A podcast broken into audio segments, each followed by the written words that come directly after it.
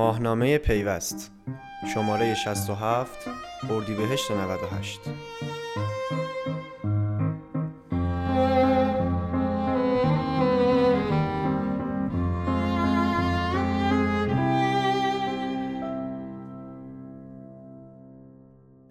وزارت ارتباطات همچنان به دنبال یافتن راه حلی برای گشودن گره ارتباطات ثابت کشور است. در انتظار انقلاب بهاری. ادغام، فروش، انحلال، بدهی، ورشکستگی، زیاندهی و غیره اینها کلیدی ترین کلمات در رابطه با فعالیت شرکت های دارای پروانه ایجاد و بهره برداری از شبکه ارتباطات ثابت FCP هستند. آن هم در حالی که هنوز چهار سال از زمان دریافت پروانه نگذشته و این شرکت ها تا سال 1404 برای استفاده از آن مهلت دارند.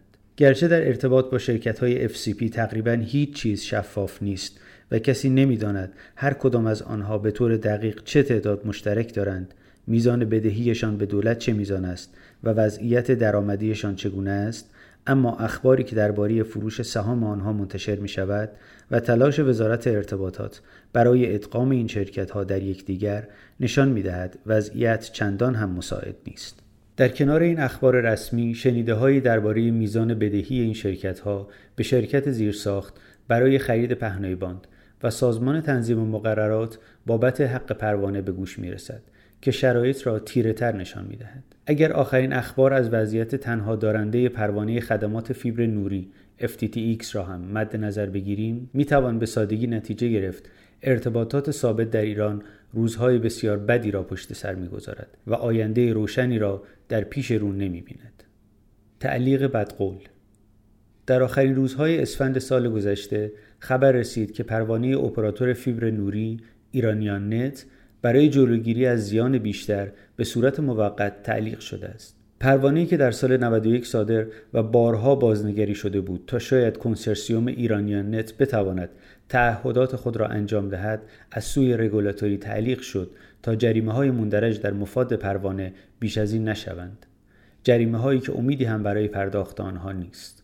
پروانه اپراتور فیبر نوری در سال 91 به شرکت ایرانیان نت اهدا شد و بر اساس آن قرار بود این شرکت تا 8 سال بعد 6 و 8 میلیون پورت فیبر نوری با سرعت 20 مگابیت بر ثانیه را به کاربران خانگی و بنگاه های اقتصادی برساند. هرچند جزئیات تعهدات این پروانه در چهار سال گذشته و به درخواست مدیران این اپراتور بارها تغییر کرده است اما با تمام این تغییرات در مفاد پروانه اپراتور چهارم باز ایرانیان نت نتوانست تعهدات پروانه خود را انجام دهد. در همین حال لطف الله سبوحی مدیرعامل ایرانیان نت به پیوست گفته است یک بسته پیشنهادی از سمت اپراتور چهارم تهیه و به سازمان تنظیم ارائه شده است. سبوحی که خود زمانی قائم مقام رگولاتوری بود و در نگارش پروانه اپراتور چهارم نقش داشت اکنون در این باره می‌گوید تعلیق به آن صورتی که گفته می شود نیست. کمیسیون تنظیم مقررات در مصوبه به سازمان تنظیم دستور داده که تکلیف پروانه این اپراتور را مشخص کند. در واقع مشخص شود با توجه به اینکه سرمایه گذاری خارجی یعنی شرکت MTN آفریقای جنوبی هم وارد این پروژه نشده قرار است اپراتور چهارم یا فیبر نوری چه مسیری را برای انجام تعهداتش پیگیری کند. گرچه خبر تعلیق پروانه اپراتور چهارم اسفند ماه منتشر شد اما گویا این تصمیم در شهریور ماه سال قبل گرفته شده. هرچند مهر ماه و در حاشیه 19 همین نمایشگاه تلکام محمد جواد آذری جهرومی وزیر ارتباطات و فناوری اطلاعات در خصوص آخرین وضعیت پروانه اپراتور فیبر نوری اعلام کرد که با توجه به عقب موندن ایرانی نت از انجام تعهداتش دوران محافظت از پروانه این اپراتور حذف و از این به بعد با این اپراتور مانند دیگر دارندگان پروانه FCP رفتار خواهد شد. گرچه تنزل وضعیت ایرانیان نت از تنها اپراتور فیبر نوری کشور به شرکت FCP در نگاه اول می تواند مشکلات این اپراتور را حل کند اما مشکل اصلی وقتی خود نمایی می کند که این روزها شرکت های FCP نیز وضعیت خوبی ندارند و در انبوهی از مشکلات دست و پا می‌زنند.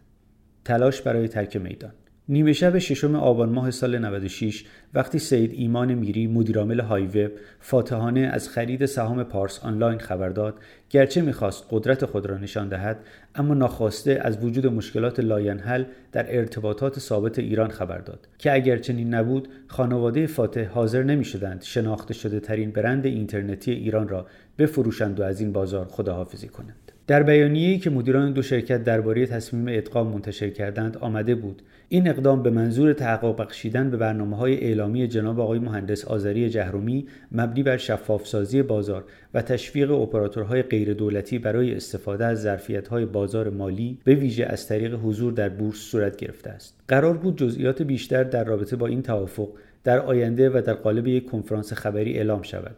اما هیچگاه این اتفاق رخ نداد و در عوض نماد های وب در بازار بورس برای مدتها بسته ماند. همان روز که خبر فروش پارسانلای منتشر شد، گمان زنی هایی درباره آسیاتک نیز به میان آمد. اما گویا توافق حاصل نشد و در ادامه پارسانلاین نیز در جای خود باقی ماند.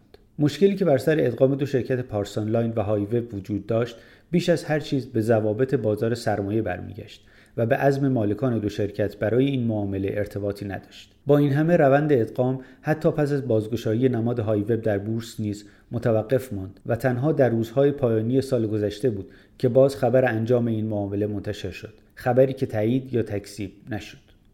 تیر روزها. تلاش مالکان پارس آنلاین برای ترک بازار پس از آن آغاز شد که مدیران ارشد شرکت های FCP به صورت رسمی در میزگردی که ماهنامه پیوست مهر ماه 96 برگزار کرد اعلام کردند ماهانه به طور متوسط 15 هزار پورت از مشترکان اینترنت پرسرعت کم می شود. بر اساس آمار سازمان تنظیم مقررات و ارتباطات رادیویی تعداد مشترکان اینترنت پهنباند ثابت کشور در آذر 97 کمتر از 10 میلیون 400 هزار مشترک بوده است که بنابر اطلاعات ارائه شده از سوی شرکت مخابرات ایران 5 میلیون و 400 هزار مشترک ADSL کاربران این شرکت هستند. این ارقام نشان می‌دهد تمامی 17 شرکت FCP در مجموع 5 میلیون مشترک دارند که گرچه میزان مشترکان به صورت یکسان نیست اما به صورت متوسط هر کدام از آنها کمتر از 300 هزار مشترک دارند. باید در نظر داشت شرکت های مانند شاتل و آسیاتک وضعیت بهتری دارند و تعداد مشترکانشان بیش از یک میلیون است. بدین ترتیب می توان وضعیت شرکت های کوچکتر را حدس زد. در همین حال اخبار غیررسمی از بدهی های چندین میلیاردی شرکت های FCP به شرکت زیرساخت و رگولاتوری به گوش می رسد. اخباری که بر مبنای آنها وضعیت هیچ کدام از 17 شرکت دارای پروانه چندان مناسب نیست. اما حتی اگر نخواهیم به این اخبار توجهی کنیم نامه‌ای که شرکت های FCP در مهر ماه سال گذشته خطاب به وزیر ارتباطات نوشتند وجود مشکل را ثابت می کند این شرکت ها در نامه خطاب به آذری جهرومی درخواست کردند تا زمانی که مشکلات و موانع فعالیت آنها برطرف نشده از پرداخت مبالغ مانده صدور پروانه و تسهیم درآمد معاف شوند. در نامه‌ای که امضای 16 شرکت FCP را در انتهای خود داشت با مروری کوتاه بر آنچه از سال 94 تا کنون در زمینه ارتباطات ثابت کشور رخ داده از همکاری نکردن شرکت مخابرات ایران شهرداری ها و شرکت توانیر گلایه و عنوان شده است که پس از گذشت سی ماه از مصوبه 230 و عدم تمکین شرکت مخابرات ایران نسبت به تعهدات پروانه و مصوبه مذکور این شرکت ها کنسرسیوم خود را منحل و اعلام درخواست اصلاح و ابطال مصوبه 230 را دارند. مصوبه 230 کمیسیون تنظیم مقررات ارتباطات به موضوع ارائه خدمات و امکانات پایه‌ای شرکت مخابرات ایران اشاره می‌کند. اصلاح پروانه شرکت مخابرات ایران و قبول مصوبه 230 از سوی این شرکت یکی از شروط واگذاری پروانه بهره برداری از شبکه های تیریجی و فورجی به همراه اول بود. شرکت های امضا کننده نامه به وزیر در بند پایانی آوردند بنابراین از آن مقام والا خواهشمند است بررسی و دستور فرمایید همراه با طرح موضوع در کمیسیون تنظیم مقررات در صورت رفع مشکلات و موانع فعالیت دارندگان FCP ایفای تعهدات سازمان تنظیم مقررات در مقابل پروانه های صادره و اجرای راهکارهای توانمندساز در حوزه ارتباطات ثابت کشور مبالغ مانده صدور پروانه و تسهیم درآمد در سنوات آتی قابل وصول گردد. پاسخ وزیر به این نامه به صورت رسمی اعلام نشده اما جهرومی و معاونانش بارها بر موضوع ادغام 17 شرکت FCP و تشکیل تعداد محدودی کنسرسیوم تاکید کردند. با این حال به نظر نمی رسد تشکیل کنسرسیوم نیز بتواند مشکلات این شرکت ها را حل کند. چرا که مدیران 11 شرکت FCP در نامه‌ای که بهمن سال 96 منتشر شد از ضبط زمانتنامه 19 میلیارد تومانی توسط سازمان تنظیم مقررات و ارتباطات رادیویی خبر دادند و از وزیر ارتباطات خواستند به این موضوع ورود کند. کنسرسیومی که از جمع 11 شرکت FCP تشکیل شده بود هلماگستر تلاش نام داشت و قرار بود به صورت سراسری خدمات اینترنت مبتنی بر فناوری LTE ثابت را عرضه کند بدین ترتیب می توان گفت تلاش ها برای تشکیل کنسرسیوم نیز تا کنون نتیجه مانده و افق آن چندان روشن نیست شاید به همین دلیل است که دولت نیز از موضوع ادغام شرکت ها ناامید شده و به فکر راه حل های دیگر برای نجات ارتباطات ثابت کشور است. پروانه دیگر 21 اسفند ماه سال گذشته وزیر ارتباطات در حاشیه نشست سالانه هیئت عمومی سازمان نظام سنفی رایانه‌ای کشور طی گفتگو با پیوست از احتمال صدور پروانه های جدید ارتباطی در صورت به نتیجه نرسیدن طرح ادغام شرکت های دارنده پروانه ارتباطات ثابت خبر داد. آذری جهرومی به پیشنهاد این وزارتخانه برای جذب سرمایه به بازار اینترنت ثابت کشور اشاره کرد و گفت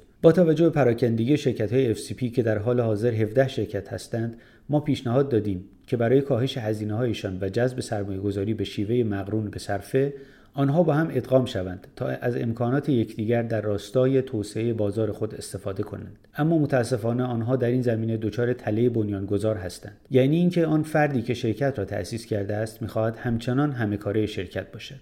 او اعلام کرد این وزارتخانه کنون جلسه های مختلفی با شرکت های اینترنتی برگزار کرده و ضرایب تشویقی مختلفی نیز برایشان در نظر گرفته.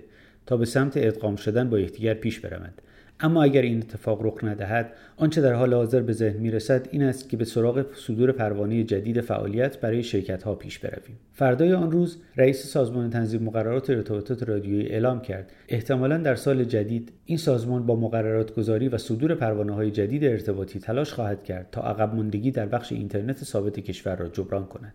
حسین فلاح جوشقانی به پیوست اعلام کرد. مطالعات رگولاتوری در این زمینه شروع شده و تا پایان بهار سال 98 نیز نتیجه این مطالعات و تصمیم نهایی برای بازار اینترنت ثابت باید گرفته شود. فلاح جوشقانی در مورد جزئیات این پروانه های جدید می‌گوید در حال حاضر رگولاتوری مایل است شرکت های دارنده پروانه FCP برای همافزایی و جذب سرمایه بیشتر با هم ادغام شوند. اما اگر این کار را نکنند ما هم به عنوان متولی مقررات گذاری در این حوزه نمی توانیم آنها را مجبور به انجام کنیم. تنها کاری که رگولاتوری در این زمینه می تواند انجام دهد در نظر گرفتن امتیاز و بسته های تشویقی است. کاری که تاکنون نیز به آنها پیشنهاد شده است. او در ادامه با اشاره به اظهارات وزیر ارتباطات برای احتمال صدور پروانه جدید ارتباطی میافزاید قرار نیست پروانه جدید FCP صادر شود. قرار است یک پروانه در حوزه دیگر با فعالیت های دیگر زیر عنوان همگرایی بین ثابت و همراه صادر شود یعنی بیاییم گزینه دیگری بدهیم که بتوانیم بین اینترنت ثابت و موبایل همگرایی ایجاد کنیم و اپراتوری با این هدف به وجود بیاید بدین ترتیب باید انتظار داشت در بهار امسال برای شرکت های FCP یا به صورت کلی برای ارتباطات ثابت کشور اتفاقاتی رخ دهد. پروانه FCP برای نجات شرکت های پپ از وضعیتی که سالها در آن گرفتار بودند صادر شد و البته موفقیتی در پی نداشت. آیا پروانه جدید می تواند مشکلات را حل کند؟